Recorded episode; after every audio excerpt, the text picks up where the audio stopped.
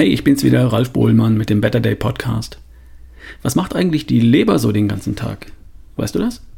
Sie baut Alkohol ab und wenn man zu viel säuft, dann geht die Leber kaputt. So viel hat man schon mal gehört. Aber das kann ja noch nicht alles sein. Stimmt. Wie wichtig die Leber für uns ist, ist den meisten von uns überhaupt nicht bewusst, weil sie einfach da liegt und ihren Job macht. Nicht meckert, nicht jammert, nicht schmerzt, egal wie hart man sie rannimmt. Dass irgendetwas nicht stimmt mit der Leber, merkt man erst, wenn es bereits ziemlich spät ist. Wenn der Arzt ein vergrößertes Organ ertasten kann. Wenn die Augen und die Haut gelb werden. Bis das aber soweit ist, ist schon viele, viele Jahre einiges schiefgelaufen. Aber zurück. Was ist die Aufgabe der Leber? Was tut die so? Die Leber ist ein zentrales Organ unseres Stoffwechsels. Durch die Pfortader gelangen Stoffe, die aus dem Darm in die Blutbahn aufgenommen werden, in die Leber. Je nach Bedarf werden sie dort sofort verwertet, gespeichert, umgewandelt oder abgebaut. Die Leber ist praktisch Lager, Fabrik, Recyclingstelle für Energie, für Baustoffe, für neue Zellen. Die Leber speichert in ihren Zellen Zucker, Fett, Eiweißbausteine, also Aminosäuren und Vitamine, wenn sie nicht unmittelbar benötigt werden. Zucker wird in Form von Glykogen in der Leber gespeichert und als Traubenzucker, Glucose, ins Blut abgegeben, wenn der Blutzuckerspiegel sinkt. Und außerdem können die Leberzellen Zucker in Fett und Eiweiß in Zucker umwandeln. Aus den Eiweißbausteinen, den Aminosäuren, stellt die Leber viele wichtige Proteine her, zum Beispiel Gerinnungsfaktoren, die das Blut bei Verletzung gerinnen lassen, und das Protein CRP. Das ist eine wichtige Rolle, das spielt eine wichtige Rolle bei Entzündungen im Körper. Und außerdem bildet die Leber Proteine für den Transport von Fetten oder von Hormonen im Blut.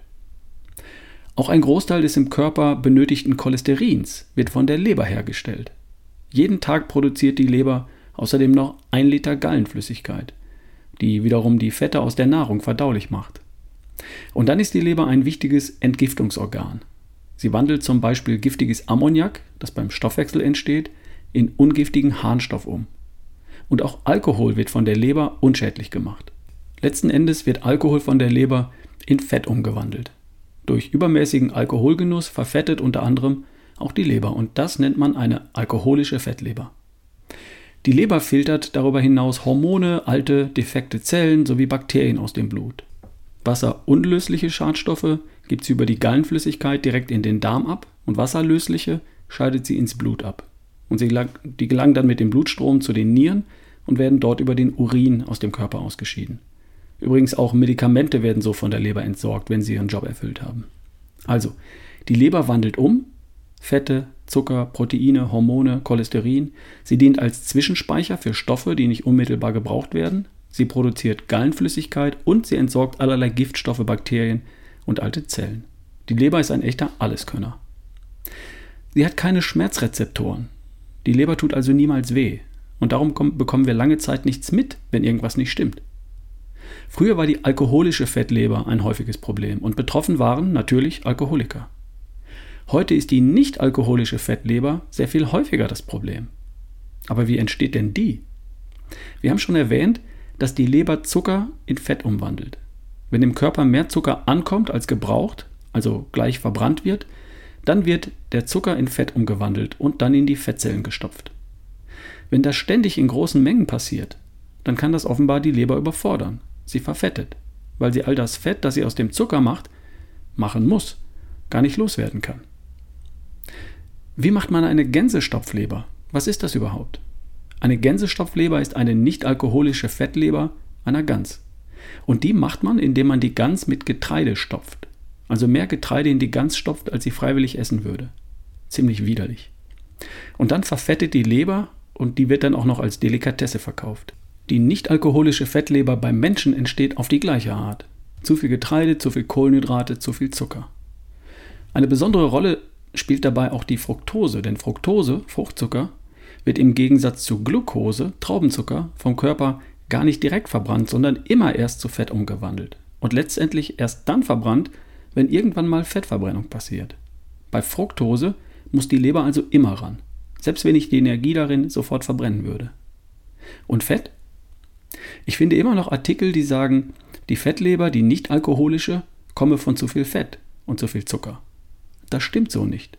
Fett aus der Nahrung wird in den Zellen der Leber nur eingelagert mit Insulin, also wenn Zucker dazukommt. Ohne Insulin, also ohne Zucker, sprich ohne Kohlenhydrate, rauscht das Fett an den Zellen der Leber vorbei und gar nichts passiert. Also, was hält die Leber gesund und leistungsfähig? Alkohol vermeiden, das tägliche Bierchen, also die flüssigen Kohlenhydrate. Fructose aus Fruchtsäften, Marmeladen, Softdrinks vermeiden. Und versteh mich bitte nicht falsch, es geht nicht um das Hin und Wieder, das ist völlig okay. Es geht um die Jahre und jahrzehntelange Routine. Der tägliche O-Saft, die tägliche Marmelade, die täglichen Softdrinks, die Summe von all dem. Und die leeren Kohlenhydrate vermeiden, die nicht gleich zu Bewegung, durch Bewegung, Arbeit, Sport verbrannt werden. Brot zum Frühstück, Nudeln zum Mittag und wieder Brot zum Abend, kombiniert mit O-Saft, Marmelade, Honig, Cola, Fanta, gesüßter Tee, Schokolade und Co. Wird man denn eine nichtalkoholische Fettleber wieder los? Ja, wenn man rechtzeitig handelt. Forscher haben die nichtalkoholische Fettleber von Diabetikern innerhalb von sechs Wochen praktisch halbiert. 48% weniger Fett in der Leber. Durch Eiweiß. Durch eine Diät aus 30% Eiweiß, 40% Kohlenhydrate und 30% Fett. Also, indem man die Kohlenhydrate drastisch reduziert und das Eiweiß drastisch erhöht hat. Verbesserte Insulinsensitivität, verbessere Entzündungswerte, verbesserte Leberwerte, Fettleber praktisch halbiert. In sechs Wochen. Mit Eiweiß. Warum dann nicht gleich so? Warum erst warten auf Übergewicht, Diabetes und Leberschaden? Die Leber will halt auch nur ihren Job machen und das tut sie auch, wenn wir ihr eine artgerechte Ernährung liefern. Und die besteht wohl eher nicht zum größten Teil aus Kohlenhydraten, Fructose und Alkohol. Es gibt so leckeres Gemüse, so leckere Samen und Nüsse, Brot aus Leinmehl, Eiern und Quark, hochwertiges Fleisch, Fisch und Eier, Linsen, Erbsen, Bohnen für die, die sie vertragen. Gönn dir eine artgerechte Ernährung und lass deine Leber einfach ihren Job machen. Ich wünsche dir ein großartiges Wochenende. Wir hören uns. Dein Ralf Bohlmann.